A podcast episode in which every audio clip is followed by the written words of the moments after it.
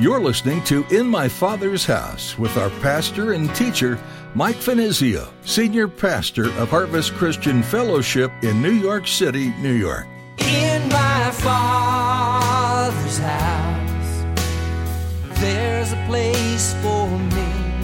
In my Father's house, where I long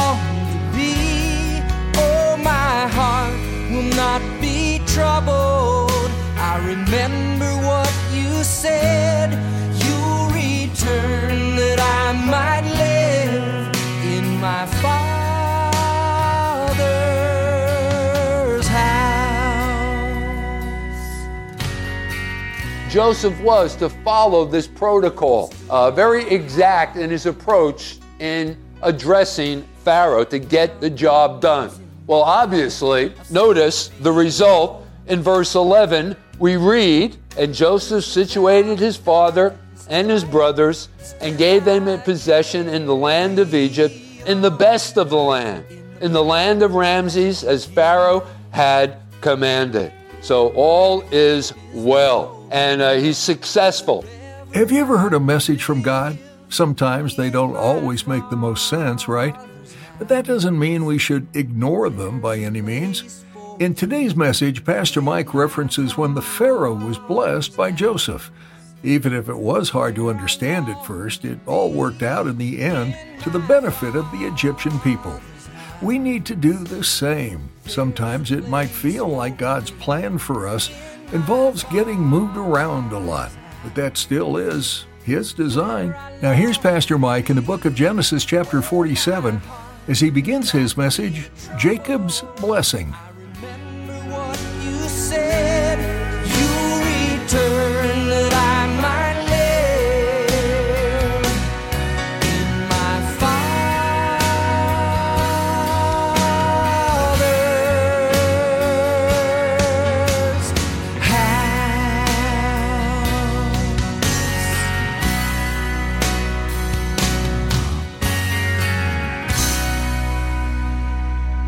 So Genesis chapter 47 verses 1 through 12. So go ahead, let's go ahead and read that text of scripture. Genesis chapter 47 beginning in verse 1. Then Joseph went out and told Pharaoh and said, "My father, who would have been Jacob, and my brothers, their flocks and their herds, and all that they possess, have come from the land of Canaan. And indeed they are in the land of Goshen." And he took 5 men from among his brothers and presented them to Pharaoh.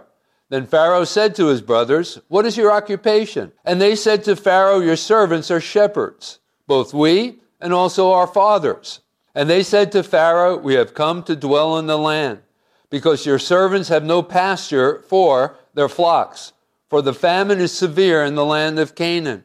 Now therefore, please let your servants dwell in the land of Goshen. Then Pharaoh spoke to Joseph, saying, Your father and your brothers have come to you. The land of Egypt is before you. Have your father and your brothers dwell in the best of the land. Let them dwell in the land of Goshen. And if you know any competent men among you, then make them chief herdsmen over my livestock. Then Joseph brought in his father Jacob and set him before Pharaoh, and Jacob blessed Pharaoh. And that's the theme that we want to focus in on Jacob blessing Pharaoh. Now, Pharaoh said to Jacob, How old are you? And Jacob said to Pharaoh, The days of the years of my pilgrimage are 130 years. Few and evil have been the days of the years of my life, and they have not attained to the days of the years of the life of my fathers in the days of their pilgrimage before him. In other words, you know, going back and, and uh, referring to his grandfather Abraham, who lived 175 years. Uh, and then he went home to be with the Lord. So just a few years, but nevertheless, uh, Abraham actually outlived, well, not outlived, but he, he lived more years uh, than his uh, grandson Jacob. Verse 10. So once again, we're told Jacob blessed Pharaoh and went out from before Pharaoh. And Joseph situated his father and his brothers and gave them possession in the land of Egypt, in the best of the land, in the land of Ramses, as Pharaoh had commanded. Then Joseph provided his father, his brothers, and all his father's household with bread according to the number in their families. Now, let me set this up for you, particularly for those of you who haven't been around or are joining us for the first time. Let's uh, go back and talk a little bit about what's going on here. Jacob, at his son Joseph's blessing, now remember, Joseph at this time, through an unusual series of circumstances, had become the prime minister throughout all of Egypt, second only to the king, second only to Pharaoh uh, himself. And after his brothers, the brothers of Joseph have come down to Egypt uh, seeking food. They're standing before Joseph, who is the prime minister, who had disguised himself after he had revealed his true uh, identity. He beckons his brothers to go back to the land of Canaan and bring their father, his father, Jacob, back down to Egypt that he might be sustained during the seven years of famine. And listen, let me tell you something. Joseph's family settling into the land of Egypt was no small thing, no small task. And with that said, that actually brings us to our first point Joseph, the ultimate politician. I also should add the ultimate politician as well as a God fearing man. You see, gang, it is possible to be a excellent politician and at the same time be a God fearing man or woman.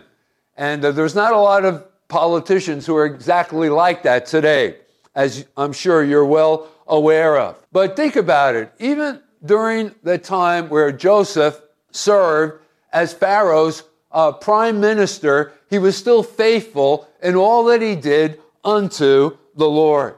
And listen, this task of settling, bringing his family down to Egypt to be sustained during that seven years of tribulation, only Joseph, with his wisdom, with his tact, his God given favor, could accomplish this task that's set before us that's being referred to here in chapter 47.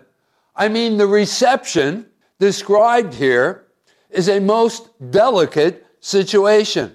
Remember, Joseph's family are all shepherds. And notice, you know, remember last time together, go back to the previous chapter, in chapter 46 and verse 34, we are told there that shepherds are described as being detestable.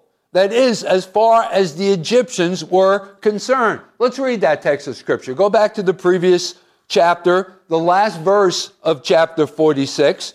And you shall say, Your servant's occupation has been with livestock from our youth, even until now, both we and also our fathers, that you may dwell in the land of Goshen, for every shepherd is an abomination to the Egyptians. Now, exactly why were the shepherds considered by the Egyptians an abomination? Well, there's a couple of different reasons, but I've narrowed it down to this, and I believe that this is the only possible explanation. Some are of the opinion, and I agree with this, that because the Egyptians were plagued for Abraham and Sarah's sake, remember, uh, so many years before this text of scripture that we're addressing this morning, Jacob's grandfather had also, during another famine, gone down to Egypt to be sustained uh, by the food that was present there in Egypt. And while he went, remember, he lied about his wife Sarah's identity. And so, because of that, remember, uh, Pharaoh, because she was a looker, she was a very beautiful woman, and that was one of the reasons why uh, Abraham lied about her identity, because he feared that they would kill him to get next to her. So, anyway, Pharaoh thought that Sarah was Abraham's sister. Uh, uh, well, that's what Abraham had said. And so Sarah was taken by Pharaoh and numbered as one of the members of his harem. And if it wasn't for God interceding on Abraham's part, you know, he would have had sexual relationships with his wife Sarah. But God appeared, the God of Abraham, Isaac, and Jacob appeared to Pharaoh and warned him and spoke to him concerning Sarah's true identity. But before that, he began to judge the nation of Egypt because of the fact that Pharaoh had taken Abraham's wife, uh, Sarah. So again, think about this. Because the Egyptians were being now plagued by the God of Abraham, because of Sarah's sake, because of Abraham's lie, right? It made a law, that is, the Pharaoh made a law that for the future, none should converse with Hebrews nor with foreign shepherds. So to familiarize themselves as to eat or drink with any shepherd was prohibited by the Pharaoh. And so that is a plausible explanation. We're not quite sure. The text doesn't uh, give us any more detail concerning why exactly every shepherd was considered by the Egyptian as an abomination. You know, it's been suggested some of the other reasons. If you if you're interested, I'll just throw this in there. But there was a time in Egypt where the Egyptians didn't eat any meat. So in the handling of the animals, they were considered an abomination. They didn't have anything to do with eating of, of meat, the killing of the animals, the shedding of the blood, and so forth and so on. But then also, remember in one of our previous uh, studies, I, I also mentioned that uh, there were so many gods down in Egypt. And this was exactly one of the reasons why Jacob was a little anxious about going down uh, to Egypt to be sustained during the seven years of famine. He was considering the influence the Egyptians might have on his own family uh, to worship the true and the living God. There were so many gods that they worshiped down there in Egypt. They deified everything under the sun, including the sun. Uh, we'll talk some more about that as well. But all of the creation of the earth, they, they worship the, uh, the stars, they worship the moon, they worship the sun, they worship the, the four footed creatures that inhabited the earth. And so it has also been suggested that because of the fact that they deified certain animals, that was one of the other reasons why uh, they considered shepherds an abomination, because the very thing that they worship were the same things that the shepherds were slaughtering and, uh, and so on and so forth. So, you know, just some of the other reasons why they may have been considered uh, detestable. But anyway, uh, so this is no small thing, okay? Uh, remember, again, Joseph's family are all shepherds, described as detestable as far as the Egyptians were concerned. So Joseph wants to place them in the best, in the choicest, in the most fertile, most productive land there in Egypt, the land of Goshen. It was located in the Delta region along the Nile River uh, towards the desert. So here's the question Did he, that is Joseph, have the ability and influence to do this. Now remember, this is under the heading of the ultimate politician. And uh, to get this job done, again, it took a lot of tact, a lot of wisdom, protocol. Well, the last word was with Pharaoh. So Joseph needed to present his family to them. And how careful he went about this exercised uh, diplomacy, following, as I mentioned before, great protocol. Notice, let's go through this. First of all, chapter 46 in verses 33 and 34.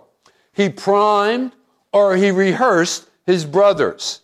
How that when presented to Pharaoh, they should answer when addressed by him. You see that in chapter 46 in verses 33 and 34. And then in chapter 47, which is a part of our text this morning in verse 1, he went, that is Joseph himself, went before Pharaoh to announce their arrival and give the details and share all of the arrangements that he had been planning for. And then next in verse 2, notice here in our text also this morning, he presented a five member delegation of his brothers, and they were the ones who actually made the formal request to dwell in the land of Goshen. But then notice also in verse 7, finally, Jacob, Joseph's dad, is presented to Pharaoh, and then the patriarchal blessing is given. The result of which is, and notice how, how careful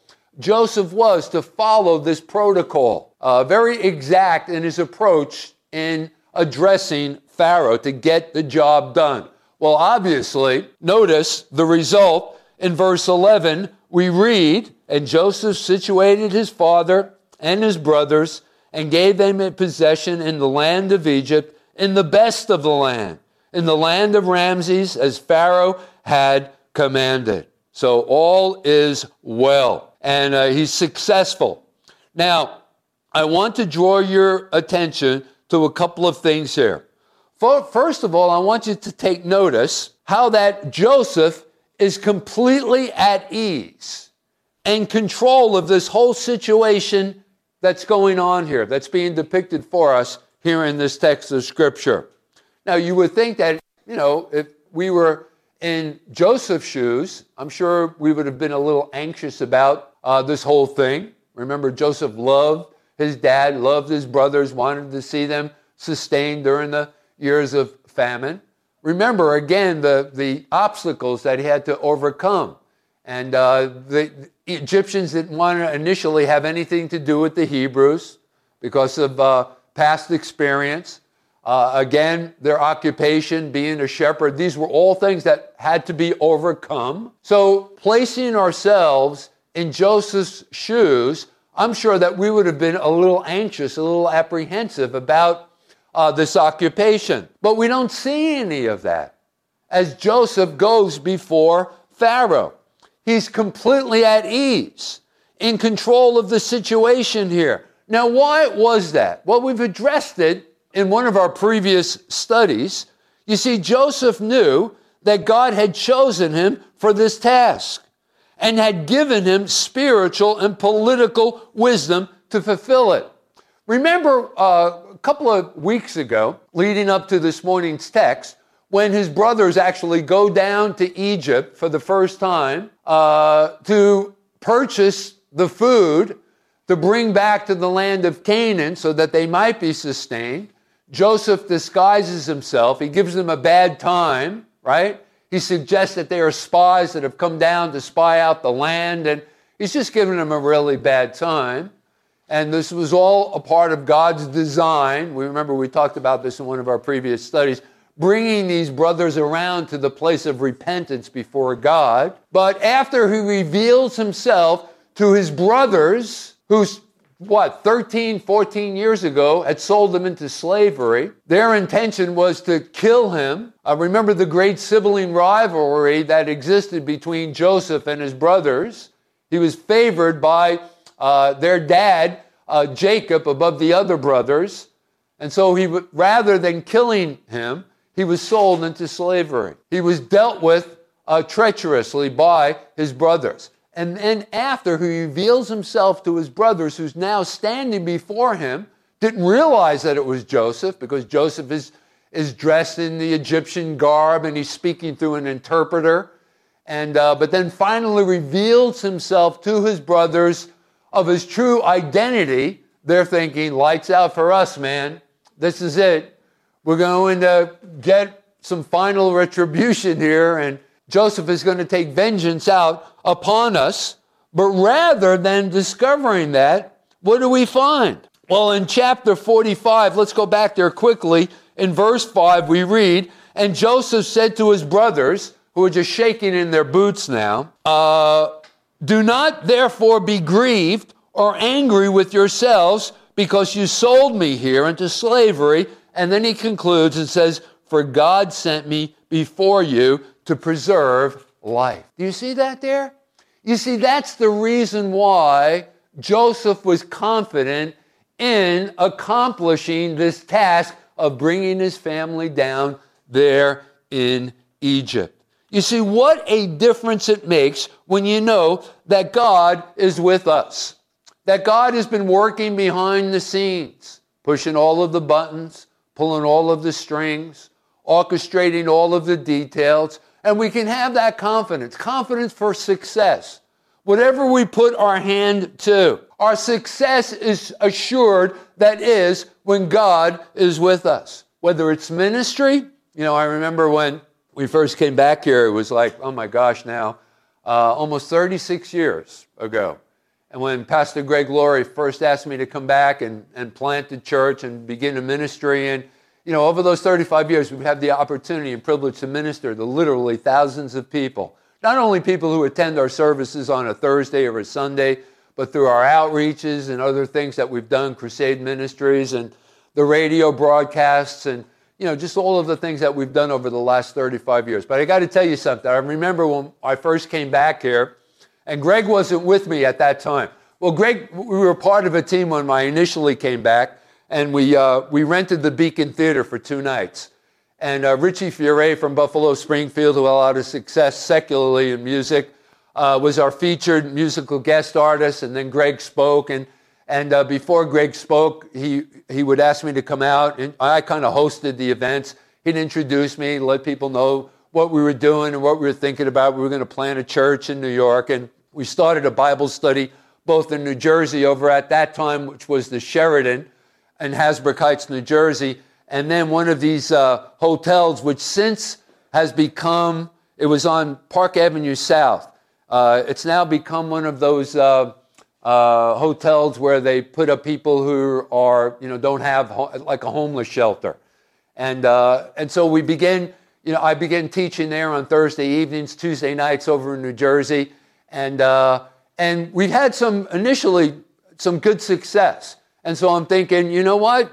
This is looking pretty good. And I think that we, you know, we might be able to plant a church here in, in Manhattan. And so uh, Mike MacIntosh, who at the time was the pastor of uh, Horizon Christian Fellowship in San Diego, California, uh, was in town.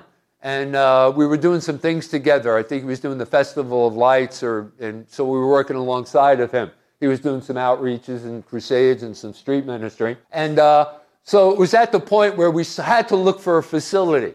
And we didn't know where to go. And I remember being with Mike, and Mike and I are walking around New York, and we're, you know, we're visiting different hotel ballrooms and other venues where we might be able to, you know, rent some space to begin holding our Sunday morning uh, services. And I'm thinking to myself, no way this is going to happen. You know, how in the world are we going to plan a church, you know, here in New York? We don't have any money. We don't really know anybody. We don't have any influence. There's no politicians at the time that we can contact for assistance in, in any of this. And but you know what? God just was so faithful in just lining things up in my father's house. There's a place for me in my father's house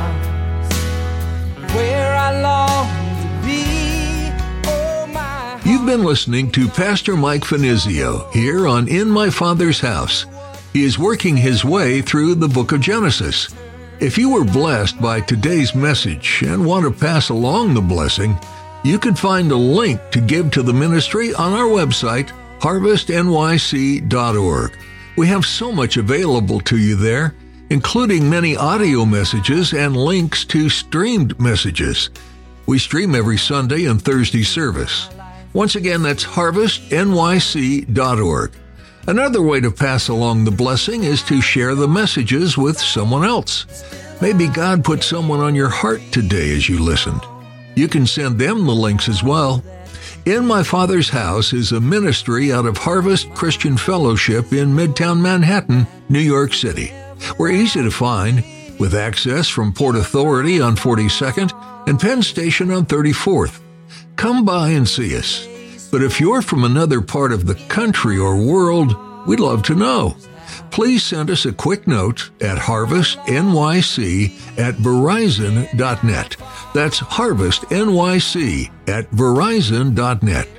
It's a great encouragement to Pastor Mike and the team at In My Father's House to hear where these messages are being listened to.